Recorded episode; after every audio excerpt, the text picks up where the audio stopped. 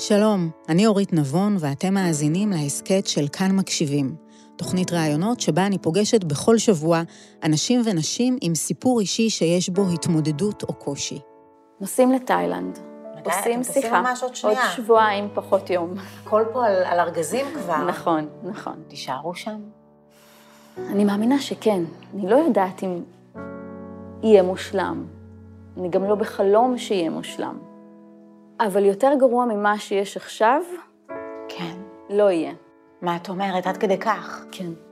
והפעם החלטנו לעבור לתאילנד. שיחה עם קרן דניאלי, שבימים אלה כבר נמצאת עם משפחתה בתאילנד. היא עזבה את הארץ בגלל יוקר המחיה, ובגלל שלמערכת החינוך בישראל לא היה מענה לקשיים של בנותיה. בואו נקשיב לקרן. אנחנו החלטנו לעבור לתאילנד, לעבור למדינה אחרת, כי מערכת החינוך שברה אותנו, הרגשתי שאנחנו במלחמה יומיומית שלא נגמרת. בהתחלה חיפשנו לאן לעבור בארץ, וכשראינו שהכל ממש ממש ממש יקר, זאת אומרת, אם היינו בחוזה שלוש שנים בבית אחד, והייתה קפיצה מטורפת בשלוש שנים האלו, אם אני רוצה בית ספר פרטי לבנות שלי, אם אני רוצה את החינוך שבאמת מגיע להם, אני לא מסוגלת. יש לי שלוש בנות מהממות, שתי הבנות הגדולות שלי, התאומות, סובלות יום-יום בבית הספר, אחת מאובחנת כמחוננת, השנייה מאובחנת עם הפרעות קשב ולקות למידה. היא לא קיבלה את העזרה שהייתה צריכה בכיתה א', למרות שהייתה המלצה מנוירולוגית. היא לא סייעת? קיבלה שילוב. מהאבחון הראשון יש המלצה של סייעת. היא חוזרת עם מבחנים 15, זאת אומרת 15 על המבחן. ציון 15. כן, למה? כי היא ניסתה לכתוב בעצמה את המבחן, כי לא היה מי שיקריא לה. כשבא אליי המורה ואומר לי, אף אחד לא רוצה להיות איתה בצוות, כי היא בוכה מאוד מהר, אין לי מה לעשות עם זה, אז אני שואלת את עצמי, למה הילדה שלי צריכה לעבור את זה? אני מניחה שכאימא זה משהו שקשה להכיל, משפט כזה ממורה. זה מאוד קשה להכיל. כל מה שאת מספרת, זה אה, נכון לגבי כיתה, באיזו כיתה הן עכשיו? היי, כיתה ה'. בעוד שנה חטיבה כבר, ו... בדיוק, וזה מה שהדליק את כל הנורות. הן לא יצ... כאילו... במצב הנוכחי, אם הן יעלו לחטיבה כרגיל, זה התפרקות. בסוף אנחנו מדברות על מעבר לתאילנד. עכשיו, נכון. זה פתרון קיצוני, נכון. ואני הייתי שמחה להבין יותר על איזה רגעים קיצוניים בדרך אנחנו מדברים שהובילו אתכם לפתרון הזה דווקא. אנחנו מבינים שאנחנו צריכים חינוך אחר, חינוך פרטי. מערכת החינוך לא תיתן לי פתרון לאף אחת מהילדות, ואם אני אחכה עכשיו עד גיל 20-30, או כמו שאמרה לי אחת האימהות, את יודעת, את היסודי צריך לעבור עם כמה שפחות נזק. וואו. ואני מכניסה את המשפט הזה לעצמי, ואני אומרת, אבל אני עושה להם נזק. בעוד עשר שנים, בעוד עשרים שנה, שום מערכת חינוך לא תעמוד מאחורי הבנות שלי והבעיות הרגשיות שיהיו להם, מתוך הימים האלו שכתוב להם 15 במבחן, כשאת יודעת שאת מסוגלת, אבל את לא מקבלת את מה שמגיע לך. במשך חצי שנה הייתה הוראה שלא יהיו לה חברות. אם את תהיי חברה שלה, אף אחד לא יהיה חבר שלך. לא יהיו לה חברים, והיא הייתה נורא מבודדת. הוראה של מי? של אחת הבנות בכיתה. והייתה לה חברה אחת, ואותה חברה באותו יום פתאום נפתח לה עם חברות אחרות, ואמרו לה שאם היא תמשיך להיות חברה שלה, אז לא יהיו לה חברים, אז היא אמרה לה, מהיום אני לא חברה שלך, והיא התפרקה. ואמרתי, אני לא יכולה יותר, כי כמות הפעמים שהלכתי לבית ספר, וניסיתי לעזור לה, ולאף אחד אין מענה, אני לא יכולה לתת לבת שלי להתרסק ככה, זה לא פייר. אגב, ניסית לדבר עם אותה אימא של הילדה? ניסיתי. הן ילדות בנות 11, תשאירי את זה ביניהן. זאת הייתה התשובה שלה. כן. כשהבת שלי חזרה מאחד הערבי גיבוש של הכיתה שלה ואמרה, אני לא רוצה לחיות יותר. אני לא רוצה להיות קיימת, זה המשפט שאמרה, אני לא רוצה להיות קיימת. מה עונים? למה? כי אני לא שווה, כי אני לא מצליחה, כי בבית ספר אני ככה, ועם החברים אני ככה. נבהלת? אפשר להגיד שכן. לא נבהלתי, לא חשבתי שהיא רוצה להתאבד, בסדר? לא חשבתי, אבל הבנתי שזאת שריטה לחיים, ושאם אני לא משנה משהו, והיא נשארת במקום הזה, יהיה לי מאוד קשה לעזור לה אחר כך. מאוד קשה, כי זה אמונות שהיא היא, היא מתחילה להאמין בזה, שהיא לא טובה, שהיא לא שווה, שלא כדאי להיות איתה.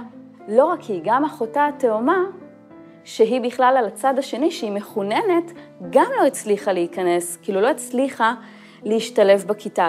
אתה בא לבית ספר, אתה הולך, במילים של הבנות שלי, לסבל יום-יומי. כל בוקר יש פה מלחמה, והייתי עם הסיפור הזה אצל המנהלת, ועם היועצת, ועם הפסיכולוג של בית ספר. וזה המצב, מה לא הם אמרו? מגיע לשום דבר.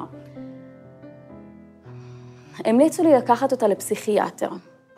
ברגעים הראשונים אני אומרת לעצמי, אם זה מה שיעזור לה, אני הולכת על זה. למה פסיכיאטר? כי אם יוכיחו שיש לה חרדות או קשיים נפשיים שהם יותר רציניים, אולי היא כן תקבל סייעת. אבל למה לקות למידה לא מספיקה לסייעת? כי יש מחסור מאוד קשה במערכת החינוך. זאת אומרת, מערכת החינוך היא לא יכולה להכיל את הילדים האלו שהם לא על הספקטרום, אז היא בין הכיסאות. התחלנו לשאול לגבי בתי ספר. עכשיו, מסתבר שהבית ספר שלנו נחשב לטוב מאוד. אני אומרת, אם זה הטוב מאוד של מערכת החינוך, אז מה יש בחוץ? אם הייתי עוברת לתל אביב או למרכז, אז בהחלט היו לי מלא אופציות, אבל אני לא יכולה לשלם את זה. אני לא יכולה לשלם מגורים שם. קרן, שתפי אותי ביום שבו החלטתם לעבור לתאילנד. כשהיינו אצל הפסיכיאטר. כשישבנו בתור והרגשנו שאנחנו הכי רחוק מהמקום שאנחנו רוצים להיות, שאנחנו כבר יודעים שהולכת להיות לנו עלייה של 35 אחוז אה, בשכר הדירה, ואנחנו מחפשים פתרונות, אנחנו חוזרים עם פרצוף תשעה באב שנינו. רגע, בסוף לא נכנסתם לפסיכיאטר? לא נכנסנו לפסיכיאטר. אבל אתם כבר שם. לא הרגשנו נוח עם זה שאנחנו צריכים ללכת לפסיכיאטר, כי לילדה שלנו יש לקות למידה ו-ADHD. אני לא רוצה לתת לה הבחנה שהיא לא היא, זאת אומרת להוציא בכוח הבחנה שהיא היא לא ילדה. מישהי, אה, נגיד אימא אחרת, אה, אולי יכולה להסתכל עלייך ולהגיד, אבל מה, את בעצם מונעת מהילדה אבחון שאולי הוא כן נכון לה, וכן שיכול להוביל לעזרה שהיא צריכה לקבל, כי את פוחדת מסטיגמה. אז זה לא, כי את התאומה שלה כן לקחתי לפסיכיאטרית לפני שנתיים, כי היה צריך. אני יכולה יודעת, לשאול מה ההבחנה אצל התאומה? אצל התאומה יש חרדות ויש אה, קצ- קצת בעיות תקשורת שהן חלק בלתי נפרד מהמחוננות שלה. היא מאוד מאוד סובלת חברתית כי היא לא מתאימה לחברה. זאת אומרת, גם למחוננים יש בעיה מאוד מאוד קשה שאין כיתות שמתאימות להם. ולמה דווקא תאילנד? או, זאת אחת השאלות. התחלנו לעשות מחקר לאן לעבור. יש בית ספר, בית ספר פרטי באנגלית, שאנחנו מסוגלים לשלם ביחד עם יוקר המחיה. פה אני לא מסוגלת לשלם חינוך פרטי. בסוף אנחנו מדברות על כסף. כסף. בסופו נכון. של דבר זה כסף. כי הייתי נשארת פה, ליד המשפחה שלי, אם הייתה לי את האפשרות לשלם 5,000-6,000 שקל בחודש על כל ילדה. יואו. אבל אין לי את האפשרות הזו באמת. זה לא כזה קל לקום וללכת, לשנות כיוון, לשנות מסלול, זה לא קל. זה... דבר ראשון, זה פחד נורא גדול. איך יהיה לילדים שם? הם יסתדרו שם? איך הם יסתדרו עם שפה? ואז להיות באמונה האמיתית, זאת אומרת, אני כן נמצאת באמונה שאחרי חצי שנה יהיה בסדר. איזה עוד אופציות היו על השולחן? הולנד. הולנד הייתה אופציה, בעלי היה רוצה לעבור לשוודיה. מבחינתו זה שוודיה, אבל אני לא הייתי מסוגלת להחזיק שם את החורף. פורטוגל עלתה אה, על הפרק, אבל זה לא דומה לתאילנד. זאת אומרת, בית ספר פרטי יהיה לי שוב פעם נורא נורא יקר. גם בתאילנד זה מאוד יקר, אבל המחיה היא נורא זולה. יצא לך להיות בתאילנד? לפני 11 שנים, בירח דבש. התחתנו ב-13 ביולי, ואנחנו נוחתים ב-13 ביולי. איזה קטע. כן. אני לא הייתי בתאילנד, אבל אני כאילו מצלצל לי באמת קוקוס, מסאז'ים, חופש, אז אני אומרת מצד אחד, יואו, איזה כיף לכם. איזה כיף לכם שאתם טסים לתאילנד, מצד שני, אבל בשביל לחיות שם. נכון. בשביל לגור שם. נכון, זה אחר. כן. זה אחר. השלב הזה שבו אנחנו מדברות הוא, הוא, הוא כאילו הכי חוסר ודאות שיש, אז, אז מעניין אותי איך את יכולה עדיין לשמור על אופטימיות וחיוך, כשאת באמת לא, לא יודעת מה הולך לקרות.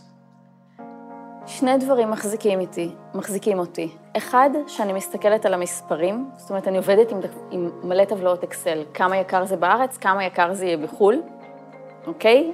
אז אני מבינה את המספרים ואני מבינה שאנחנו, תהיה לנו רווחה. כן. אוקיי? ושתיים, זה המשפחות שנמצאות שם, שאיתן אני כבר בקשר לפחות חודשיים. הם הופכים למשפחה עוד לפני שאת שם. כמה המצב של הילדות היה מוכר לך? איך את היית בתור ילדה בבית ספר? זה נורא להגיד את זה. מה? אני חיה את זה מחדש. אני הייתי ילדה מזעזעת בבית ספר, כמעט לא סיימתי תיכון, אין לי תעודת בגרות. מה שהבת שלי עוברת, אני עברתי בכיתה ה' גם, אה, חרמות, ברחתי מלא מבית ספר. לא האמנתי בעצמי המון שנים, לא העזתי ללמוד.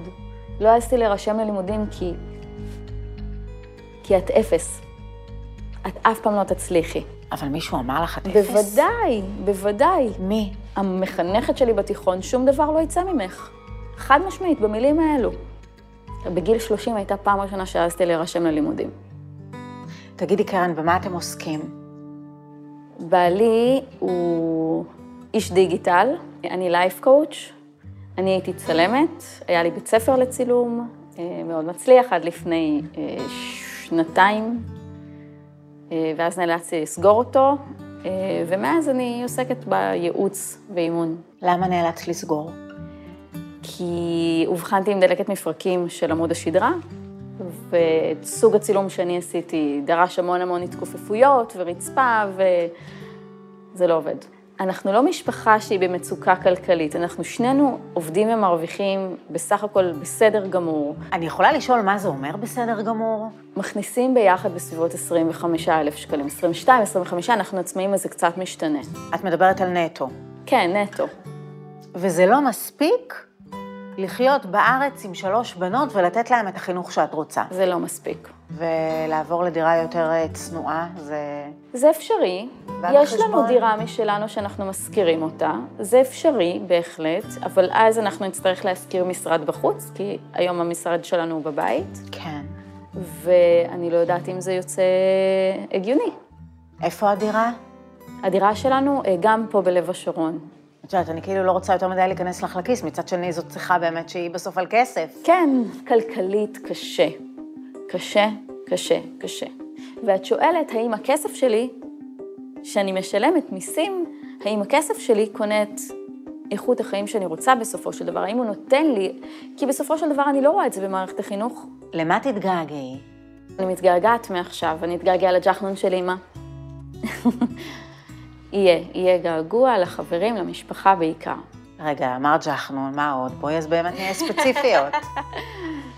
אה, אנחנו כל שבוע, אימא שלי מארחת את כולנו, אנחנו ביחד 20 איש. אנחנו ארבעה אחים, כל אחד עם הבני זוג, הילדים, ואבא שלי, אנחנו 20 איש. הארוחות המשפחתיות האלו, אין על זה. אין על זה. זה יהיה קשה. איך הילדות מגיבות לפתרון הזה? יש את המקומות הקשים, ויש את המקום של איזה כיף שאני לעולם לא אחזור לבית ספר הזה יותר. יואו.